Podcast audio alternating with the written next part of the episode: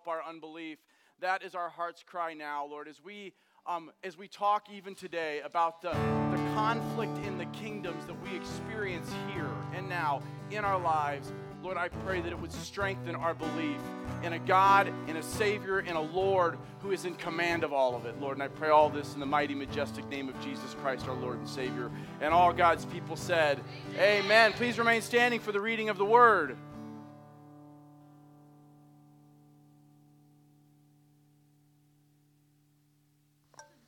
Hello? Oh, there we go. Now I, Paul, appeal to you with gentleness, kindness of Christ, though I realize uh, you think that I am timid in person, bold only when I write from far away. Well, I beg you now so that when I come, I won't have to be bold. I won't have to be bold with those who think we act on human motives. We are human, but we do not war wa- we do not wage war as humans do.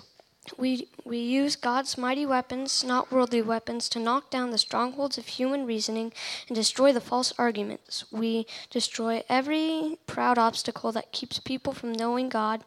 We, keep the, uh, we capture the rebellious thoughts and teach them to obey Christ. 2 Corinthians 10 1 through 5. This is the word of the Lord. Thank you. And I, you may be seated. Amen. Amen. I love that our kids are such a um, as Adam prayed, even a needed part, not just an active part, but a needed part. Hey, um, I'm gonna. Have you guys ever um, like been in a conversation with somebody, and maybe it's the person you're sitting next to, like as in the person you're married to, or maybe it's a sibling or something that you're sitting next to, or maybe you've been watching a movie or hearing a speech or listening to a sermon, and then afterwards you um, you're having a conversation at some point, or maybe you're following up with the conversation you had with your spouse, and you feel like you just had two different conversations. You're like, were we in the same room? Or, or you're talking about the movie you just watched, and you're like, wow, d- did we really just see the same movie, or did we really just read the same article, or watch the same news story, or whatever, or whatever the thing is? Have you ever had that experience where you're just like, wow, I, how come I saw that, or heard that, or felt that so much more differently than the, than the person or people that I'm with. There's a reason for that. And the reason is that we all have filters. Like we all have like like what do you want to call it like a filter that you filter your world through or a lens that, that kind of changes your vision and, and even tunes your ears or um, or a bias that you have and those filters come from somewhere. Those filters come from our past experiences. Nobody is filterless. Nobody, including your pastor, like nobody comes to anything, including God's word, but in any aspect of our world without having some lens or filter color what we see and hear especially when it's about emotional things or things that things that tend to bring up emotion those filters are called like in, in the in the word um, of um, of interpretation, it's just called a hermeneutic.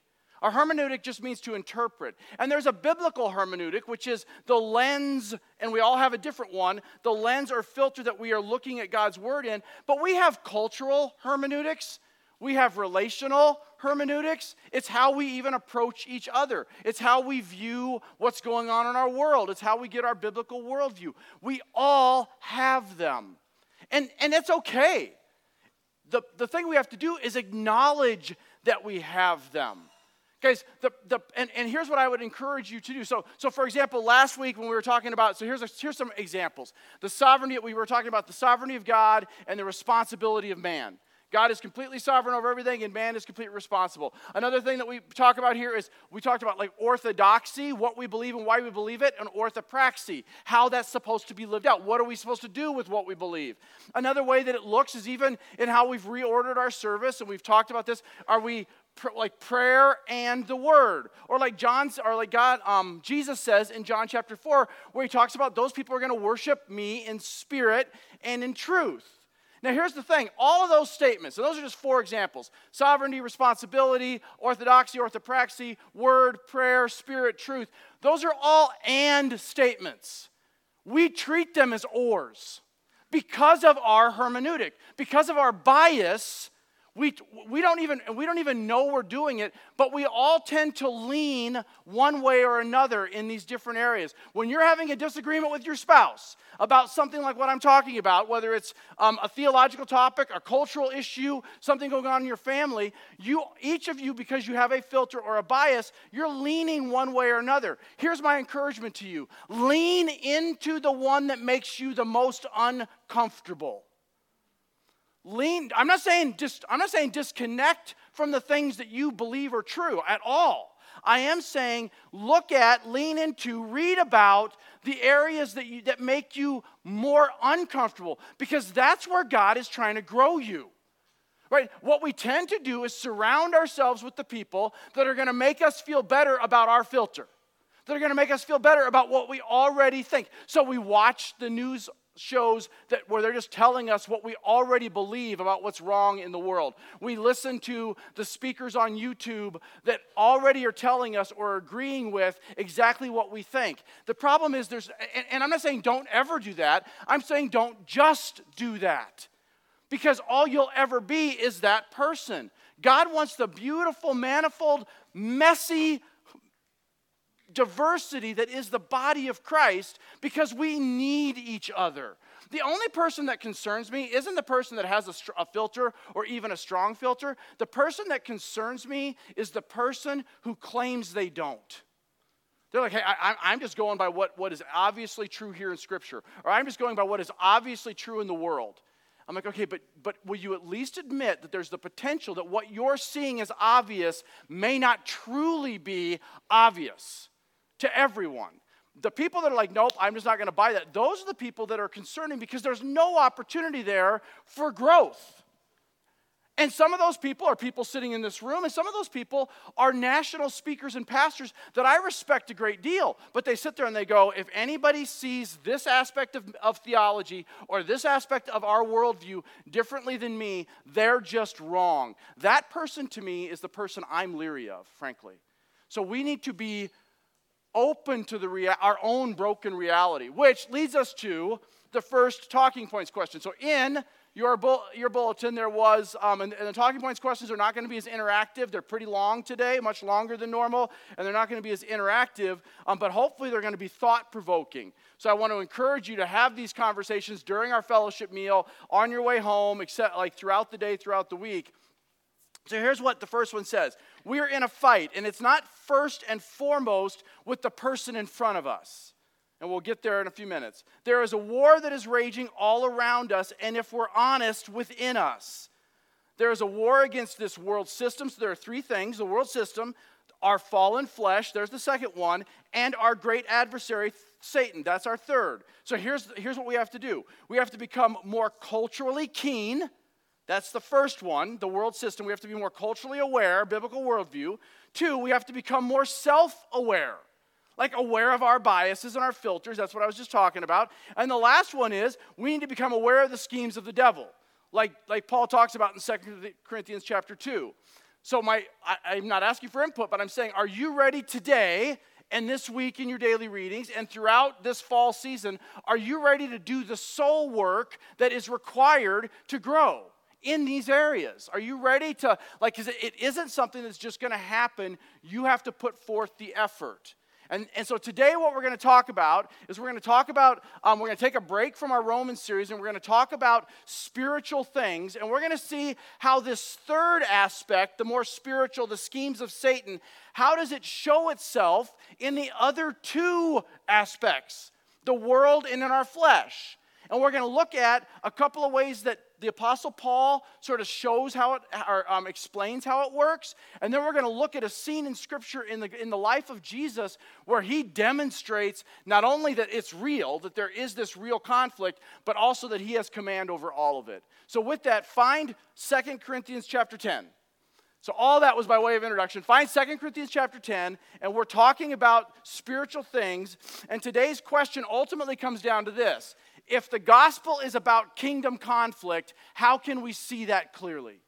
Guys, from the beginning, like, like, well, not from the very beginning, from Genesis chapter 3, that close to the beginning, this whole story, meaning this whole thing that God is talking about, has been about conflict between kingdoms. this worldly kingdom, who the God of this world is Satan, and the heavenly kingdom. And what we're going to look at today is how does Paul help us see these things? And, and he's going to show us that there are two worlds we live in, and there are two ways we look at them. And then we're going to see our last point, but there's still only one who commands both of them.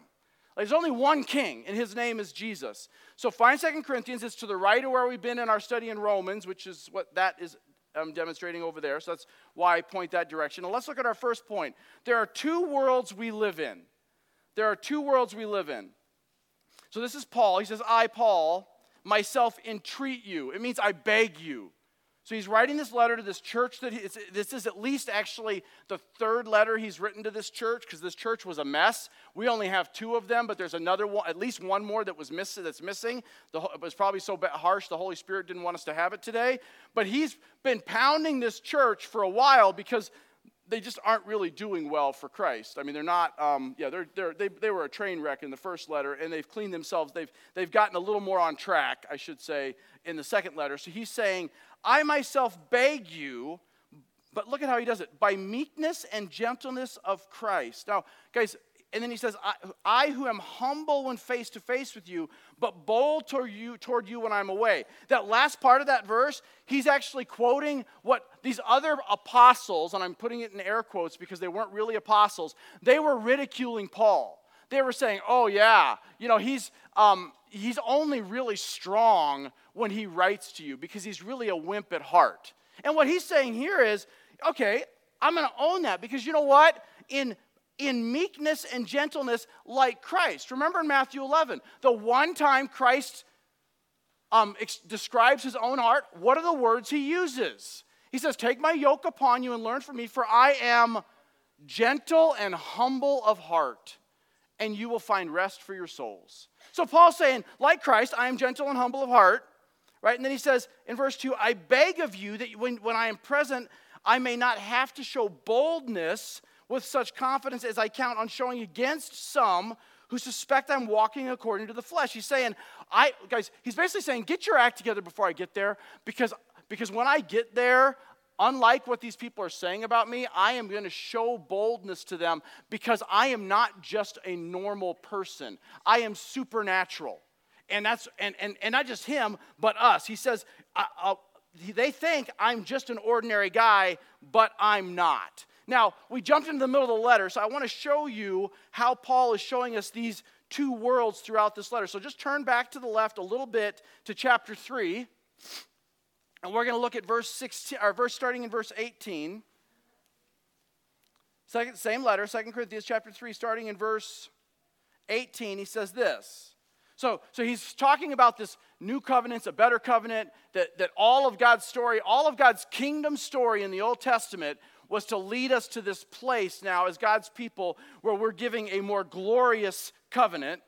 And everything else was just a picture or a shadow. And he says in verse 18, And we all with unveiled faces behold the glory of the Lord, being transformed into the same image from one degree of glory to another. So he's saying, We have seen the glory of Christ, the, whole, the real kingdom, and we are being moved forward in that glorious image for this comes from the Lord who is of the Spirit. Now look at chapter 4, verse 1. Therefore, having this ministry, um, by the mercy of God, we do not lose heart. He's saying, since this has happened to us, since we have been chained, are changed, sorry, since we have been changed, since, since we've seen this glory, he's saying, let us renounce disgracefulness, underhanded ways. We refuse practicing cunning or, temp- or, or, or to tamper with God's word. But by the open statement of the truth, we proclaim we, we would commend ourselves to everyone's conscience in the sight of God. And if our gospel is veiled, it is veiled to those who are perishing. Now, get this in light of our two worlds. So he's saying, We have seen the glory of the kingdom that is to come, this supernatural world, and it has changed us. But then he says, But if other people can't see it, if it's veiled, it's because, verse 4, the God of this world has blinded the mind of the unbelievers to keep them from seeing the light of the gospel of the glory that is Jesus Christ. He's saying, now, now who is the God of this world? Satan. He's saying, so if we have been, we have seen this glory, If people down here ha- can't see it, it's because they are blinded by the God who is blind, by the supernatural power of Satan who is blinding them from seeing it. Right? That's, that's what this verse is saying. There's more to that story than that, but there's not less than that. Do you see the two kingdoms? Like, so look at verses 5 and 6. It says, For we proclaim not ourselves, but Jesus Christ is Lord, with ourselves as servants for Jesus' sake. For God, who said, Let light shine out of the darkness, has shone in our hearts to give us the light of the knowledge of the glory of God in the face of Christ. He's saying we are to be little, we are to be the little glimpses of kingdom, His kingdom glory in this dark kingdom. Now turn to chapter five and verse. Um, let's pick it up in verse 16. Jesus makes the same point when he says in, in, in, Matthew chapter 5, 14 through 16, he says, You are the light of the world, so let your light shine before men, that they might see the glory of God, the works that you by the works that you do. Right? Like, like that's like we, we are the light of the world. Now look at verse um, look at verse 16 of chapter 5. He says, From now on, therefore, we regard no one according to the flesh. He's saying, he's saying I don't regard anyone who is in the church as just merely a, a normal human. Even though we were once regard, we once regarded, I'm sorry, even though we once regarded Christ according to the flesh, we regard him thus no longer. Why? Because he died and rose again. They're saying when, when, when they were first following Christ, they just thought Jesus was a, a teacher, a rabbi. When Nicodemus, in the calling passage that Brian read, when Nicodemus comes to Christ, he says, Rabbi, he has no idea that Jesus is actually God because he hasn't ascended yet. Now he's like, hey, now, now we kind of know different because here's the, here it is. In verse 17, therefore, if anyone is in Christ, he is a new creation. The old has passed away, behold, the new has come. Guys, this is being born again. The, the passage in John 3. What, we'll, get, we'll get back to that in just a minute, but what does it mean to be born again? That was Nicodemus's problem. He could not get his mind around this idea of how can somebody who, my life is here in this kingdom, the physical kingdom down here. That's when I do this, that's this world. What does that mean to be born into this world? He had no concept of that. Neither did Paul until later, and now he does. And he says, look at verse 18. And all of this is from God who has reconciled through Christ from Christ, who has reconciled us to himself and has given us a ministry of reconciliation. Jump down to verse 20. He says, Therefore, we are ambassadors for Christ, God making his appeal through us. We implore you, be reconciled to God. For our sake, he has made him who knew no sin to be, that we might be, that he might be sin on our behalf, that we might become the righteousness of God. Guys, this, this, whole, this whole part is a, ta- he's a tale of two kingdoms. He's saying Christ came, punched a hole into here, lived among us in this kingdom sinlessly, defeated death so that when he died, there was no reason for death had no hold on him because it had no charge against him because he had not sinned yet. The, the, wages of sin is death, Paul told us in Romans 6. And, and because Jesus didn't sin, there was no hold on him. The grave could not hold him. And so he rises again to prove that he defeated death and that he did not sin. And he goes back up and he's now in this kingdom, seated at the right hand of God, re- making um, reconciliation for us all the time, right? Even as we're stuck down here. And for those of us that have come to faith in Christ and have been born again, we have been partially transferred up there with Him, even as part of us. And, and like I said, even though it's here and here, it's really like here, right? There's the physical part of Doug, and then there's the spiritual part of Doug. The spiritual part of Doug is the part of Doug that is Christ. I don't just mean I'm a spiritual person, I think about spiritual things. I mean the born again part, the Holy Spirit living in me. That's the kingdom, that's this kingdom here. So it's really more like this, I don't know, than this. I don't know. You'll figure it out.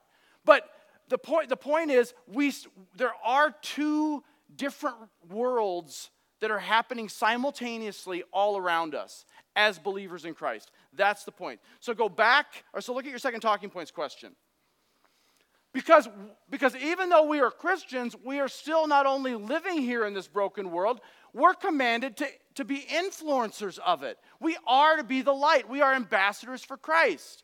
That means I loved how Abby prayed it like that we are to be strengthened in our gathering. That's why we are to be together. But we're not to be isolated. We're to be in but not of the world, but we're also to go out and make disciples. And so look at verse or look at um, your second talking points question. It says, We have enemies, that we have real enemies in this world. People who want to do us harm. Those are both physical and spiritual enemies, by the way. I mean, there are people, and then there are the fallen angels that want to do us harm. But we don't need to fear them. We need to hang together through them. In other words, we need to know how to be able to communicate with our peeps. We have, guys, have you, so this is, this is a commercial. I'm not, I'm not even going to apologize for it. In your bulletin, under the Be in Community part, there's a section about how you're supposed to sign up for the Church Center app, which is how we communicate our prayer requests and things that are going on, and or on you can do it online. So if you don't want to download the app or you don't have a smartphone, you can do it all online. All the directions are in your bulletin. If you have questions, talk to one of the leaders about it. But guys, have we already forgotten March of 2020? Like, like we, we have to, when, when, when we could not get together, because at that point we had no place to get together, and things like what, what happens when we can when, when our ability to gather face to face like this but we still need to communicate because we're warriors on the battlefield how are we going to do that?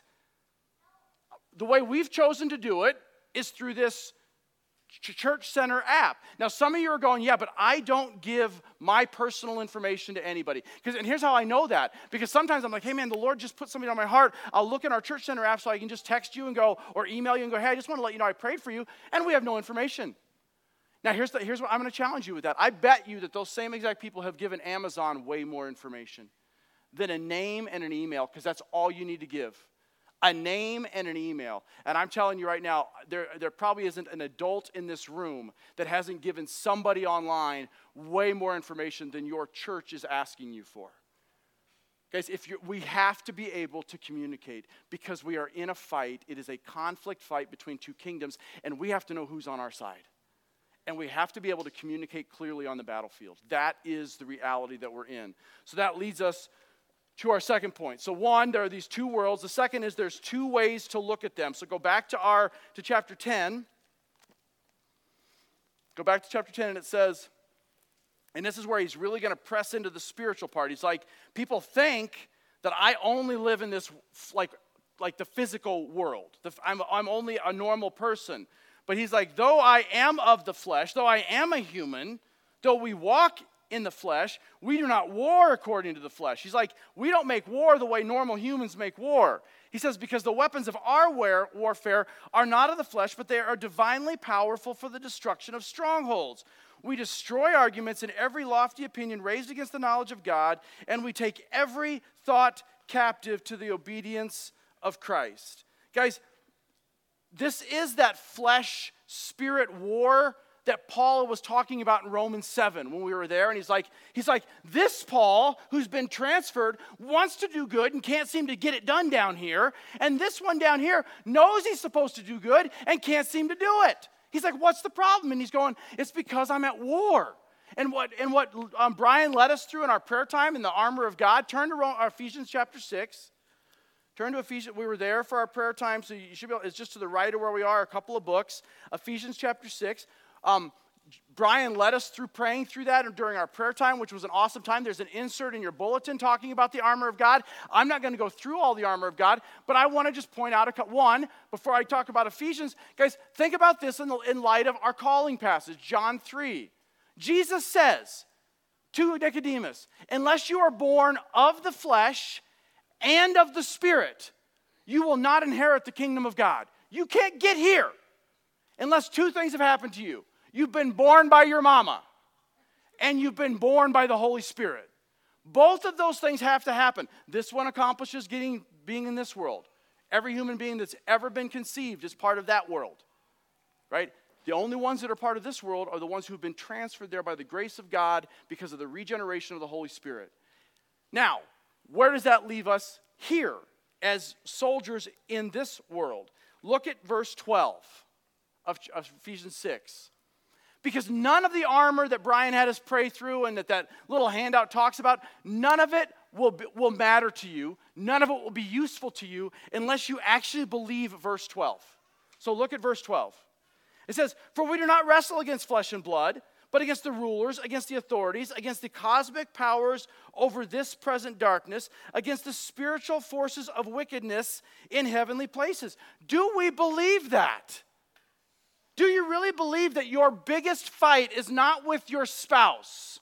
That your biggest fight is not with the politics. That you're it doesn't mean that you're not fighting with your spouse. It doesn't mean that you're not that there aren't political battles to engage in. I'm saying, do we really believe that our, that our first fight is against the spiritual forces of darkness in heavenly places? He is talking about the fallen angels. And then he says, so put on the full armor of God.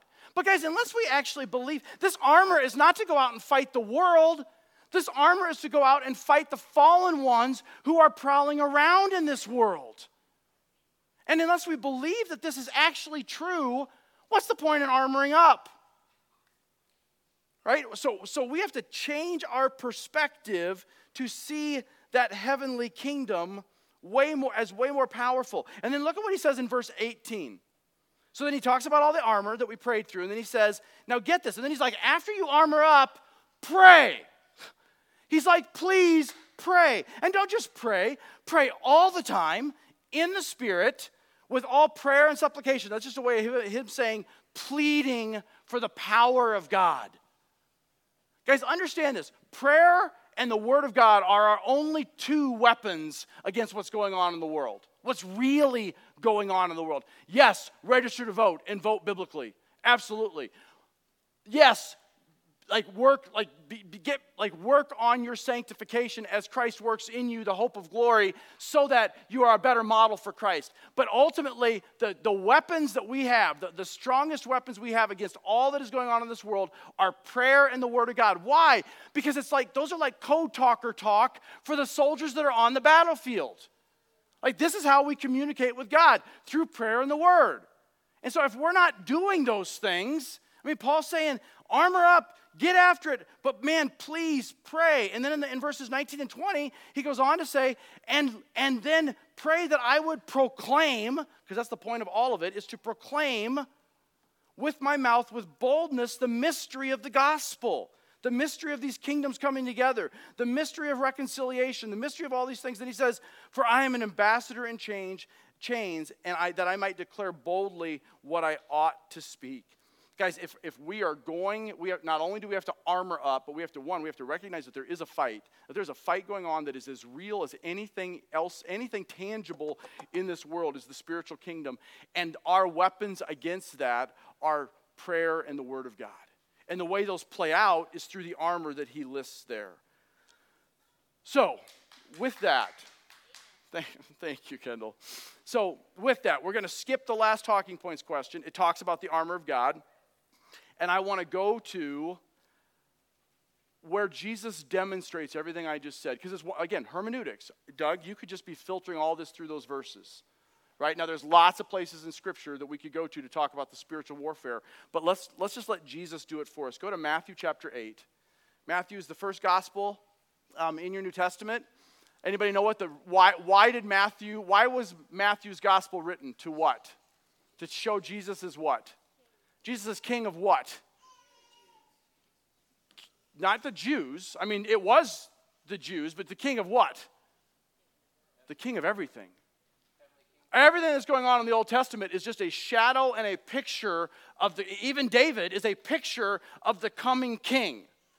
And he's here to say, so Matthew, the way Matthew is written is right from the start. So we're in Matthew 8, but right from the start, it is showing Jesus as king of everything. There's only one who commands both kingdoms. And in order to show that, here's what he does. In, in, in um, Matthew chapter 3, don't turn there, but in Matthew chapter 3, Jesus gets baptized in the Jordan and the Holy Spirit descends upon him, and God says, This is my son in whom I'm well pleased. That is a picture of God's people crossing through the Red Sea. Immediately after that, what happens to Jesus? He gets led out into the wilderness for 40 days. What happened to God's people after the Red Sea experience? They get led out for 40 years. He then combats Satan. So, right there, there's a picture of these two kingdoms. Jesus is physically flesh walking around on this kingdom. He is combating a spiritual being. Satan comes to him. So, there it is right there in that scene, and that's in Matthew chapter 4. And, Ma- and then he comes out of the wilderness and he goes up the mountain, not to receive the law like Moses did after they, after, during the wilderness wanderings, but in order to redefine the law in the Sermon on the Mount. That's Matthew 5 through 7. Now he's going to get, now he comes back down the hill after all of that, and then pick, I'm going to show you just a few examples of how he's in charge of all of these things. He's ultimately shown them so far, I am just a better Moses. Like everything you've been waiting for, everything you thought was coming in this kingdom, I am it. Like I embody all of it. And then he gets to, so look at, so he comes down the hill. He's been, in the meantime, the chapter 8 starts with, he is healing people all day and all night in, um, right on the edge of the Sea of Galilee. He's healing them physically and he's healing them spiritually. In verses 14 through 17, it talks about how he's casting out demons and how he is, um, and how he is healing people physically. And then look at verse 23. It says, when, and when he got into the boat, so when Jesus got into the boat, his disciples followed him. So this probably is not one of their fishing boats. This was probably like a charter boat of some kind, a bigger boat, because they don't, they're not, it's not their boat. He gets in the boat and they're like, well, we just want to go where he's going. So they get in with him. And look what it says. It says, And behold, there arose a great storm on the sea, so that the boat was being swamped by the waves, but he was asleep. Now, why was Jesus asleep? Why, why was he able to sleep when they weren't? Because he's God? Not yet. I mean, one, because right here, it shows his humanity. He's sleeping. God doesn't sleep. So the human part of Jesus is physically tired. But why is he able to stay asleep in a boat that is sinking? Because he's just like, you know what, my father told me to go to the other side of the lake. I just trust him enough to believe it's going to happen. So he's like, I'm just going to rest. They come to him instead and they say, um, Save us, Lord, we're perishing. And look what he says. And he said to them, why are you so afraid? You of little faith, you of low belief, you, you that don't trust. And he said, so he said, why? And then, he, and then it says, and he rose and he rebuked the winds and the sea, and there was great calm. So, one, it shows you the power of a word from Christ. Immediately the storm ceases. But, guys, get this. When he says he rebuked the winds and the sea, the, the, the way that is written in the Greek, it is written like he's addressing a person. It's not written like, like, when, like when in other places where it talks about creating creation, physical creation. So it's not saying he rebuked the created thing. He's, it is, he is addressing an entity. When he says, stop, be still, hush, he is addressing an entity. This is his way of coming down off the hill, going out on this boat, and, and then showing everybody, I am in control of all, I am in control of all created order. Now, how is that possible? Because he's the one who created it. Right? John, in the beginning was the Word, and the Word was with God, and the Word was God. He was in the be- He, Jesus, was in the beginning with God. And all things that came into being came into being through him. And nothing that is here came into being apart from him, John tells us. The writer of Hebrews says he is the radiance of his glory, the exact representation of his nature, and he holds everything together by the word of his power. That's Christ. And what Jesus is showing them, they just think he's a dude. But he's, he is trying to show them, I am so much more than that. I'm even so much more than what you think the Messiah is. I am king, and I control even all of created order. They get to the end of the they get to the other side of the lake, and then look what happens. And when they came to the other side, the, um, um, oh, sorry, and when they came to the other side, to the country of the Gadarenes, two demon possessed men came to him out of the tombs. They were so fierce, no one could pass by. And behold, they cried out, Have you what have, what have you come to do with us, O Son of God? They even the demons know and tremble is what the Bible says. And then it says, Are you here to torment us before the time? So they know who he is. Now there was a herd of pigs feeding some distance away, and the demons begged him, saying, If you cast us out, send us away into the herd of pigs. And he said, Go. Again, shows you the power of the word. He's like, in a word, he doesn't touch them, he doesn't debate them, he, doesn't, he just says, Go. And so they came out and went into the pigs, and behold, now, now get this, and behold, the whole herds rushed down into the steep bank in the sea, and they drowned. Guys, he's showing in the sea and calming the storm, he's going, I am, I am, I have complete authority as king over all of created order. And then, and then, as if to double down on that point, here comes this demon possessed, these demon possessed dudes that are so strong, nobody can stop them. And in one word, he says, I have complete control over you too. Get out. Right? What he's demonstrating to us is there is one king over all of creation. Yes, there are two aspects. There is this physical world, and we need to acknowledge both of them and, this, and the spiritual world. But, God, but Jesus is king and ruler and authority of both of them. Mark, is, here's what's interesting. Mark's account of this actually kind of takes it because you see at the end of, of this part in, in verses 33 and 34, because the question becomes, what do, we do, what do we now do with this? There's nothing in Scripture, there is nothing in Scripture that, that, that makes us believe that this kind of thing like the fallen angels, their influence in the world. Nothing in Scripture show, like tells us that that has stopped. In fact, there's a whole lot of Scripture that tells us that that is still going on. So the question becomes, what do we do with that as kingdom people? And here's, here's what at this point in the Old Testament, I mean, this was still like Old Testament times because he has not risen yet. In verses 33 and 34, the herdsmen go into the town, and Mark actually explains this even more. The herdsmen go into the town, they explain what happened. The people come out of the town and they praise Jesus and say, You are obviously Messiah. No. You know what they what do they say?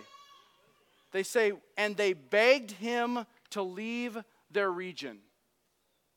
Because here's the thing there are a whole lot of people out there that, that, are, that, are, that are professing faith in Christ. Maybe many of them who are, who are believers in Jesus, and they don't want to have, they don't want to give any thought to this supernatural world that's going on out there. I mean, outside of the idea that the Holy Spirit reigns in us and we are born again, and so we have been somehow transferred, they don't want to think about th- that world. They, they want to do what the, what the people in the town did. in, in a very real sense, they're saying, please just leave that part out of your story. That's just too freaky. We're, we're Westerners. We're, we're trust the science people, right? Like we're like we're like that's who we are. We we have no business believing in the supernatural, guys. Um, I don't know where she is. Caitlin, I think it was Caitlin. I don't really know who's praying what when during our prayer time. I think she she's the one that prayed it. The most supernatural thing you ever have seen is when someone is born again. That is a supernatural healing miracle in the extremest sense of the word. And so, as, as God's people in Christ, to deny that is that the supernatural world is something that we need to be engaging in is to deny the kingdom reality.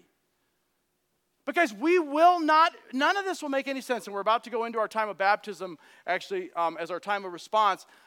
Because none of this will make any sense unless you really believe in these two kingdom realities. That's why I wanted to take a few minutes today and talk about this. That yes, there is a real physical world that we are called to be in and engage in. Jesus said in Matthew 28 8, 19 and 20, Therefore, go and make disciples of all nations, baptizing them in the name of the Father and the Son and the Holy Spirit, teaching them to observe all that I've commanded you. And lo, I am with you always. That's, that's Matthew 28, 19 and 20. He's saying, as you are going along in this earthly kingdom, make disciples. Can, like, see people come into my kingdom. But, guys, do you remember what he says right before that? Verse 18. Before he gets to go and make disciples, he says, all authority everywhere in heaven and on earth has been given to me.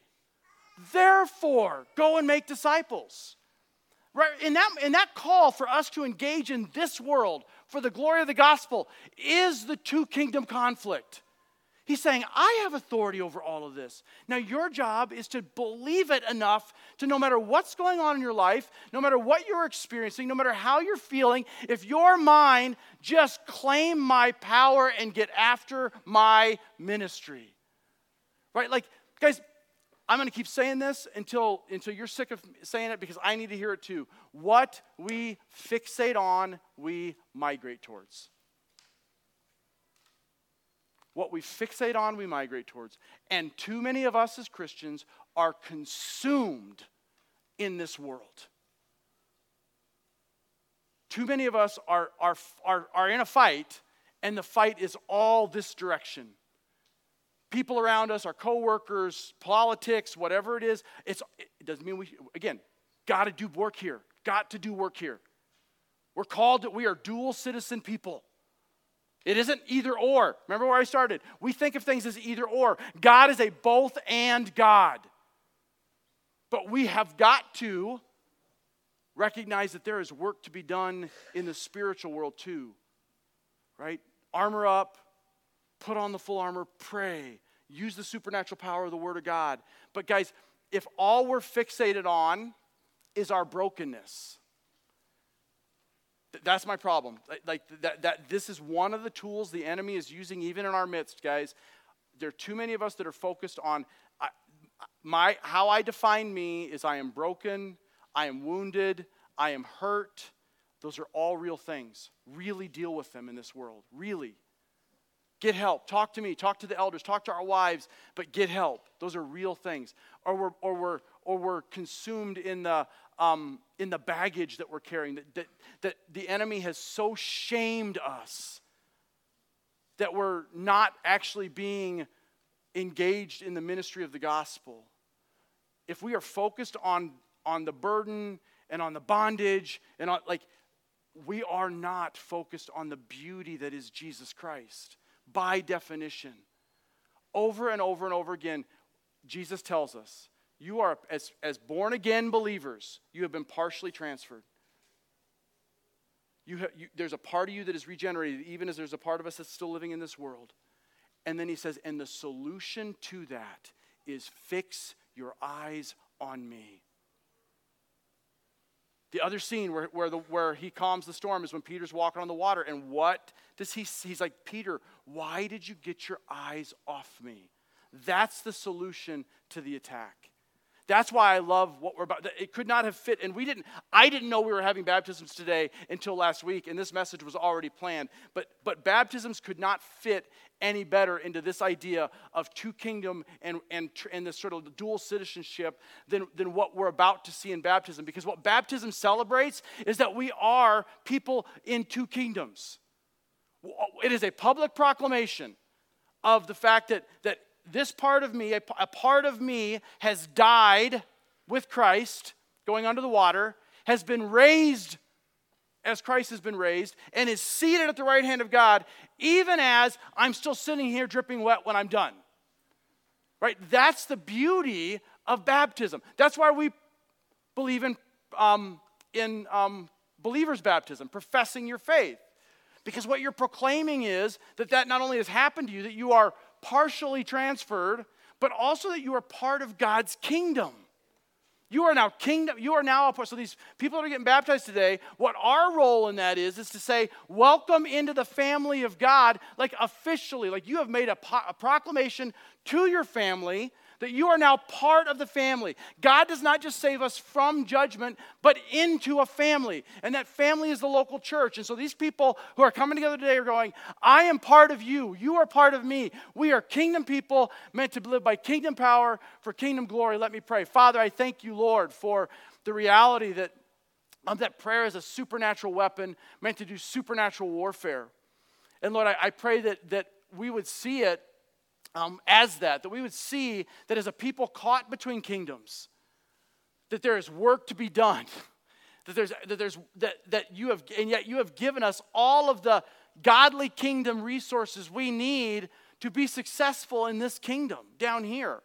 And so I, I thank you that, that there are probably few things that evidence that more than when somebody comes up and says, This is who Christ has turned me into that I am now a child of God and I am a member of his family.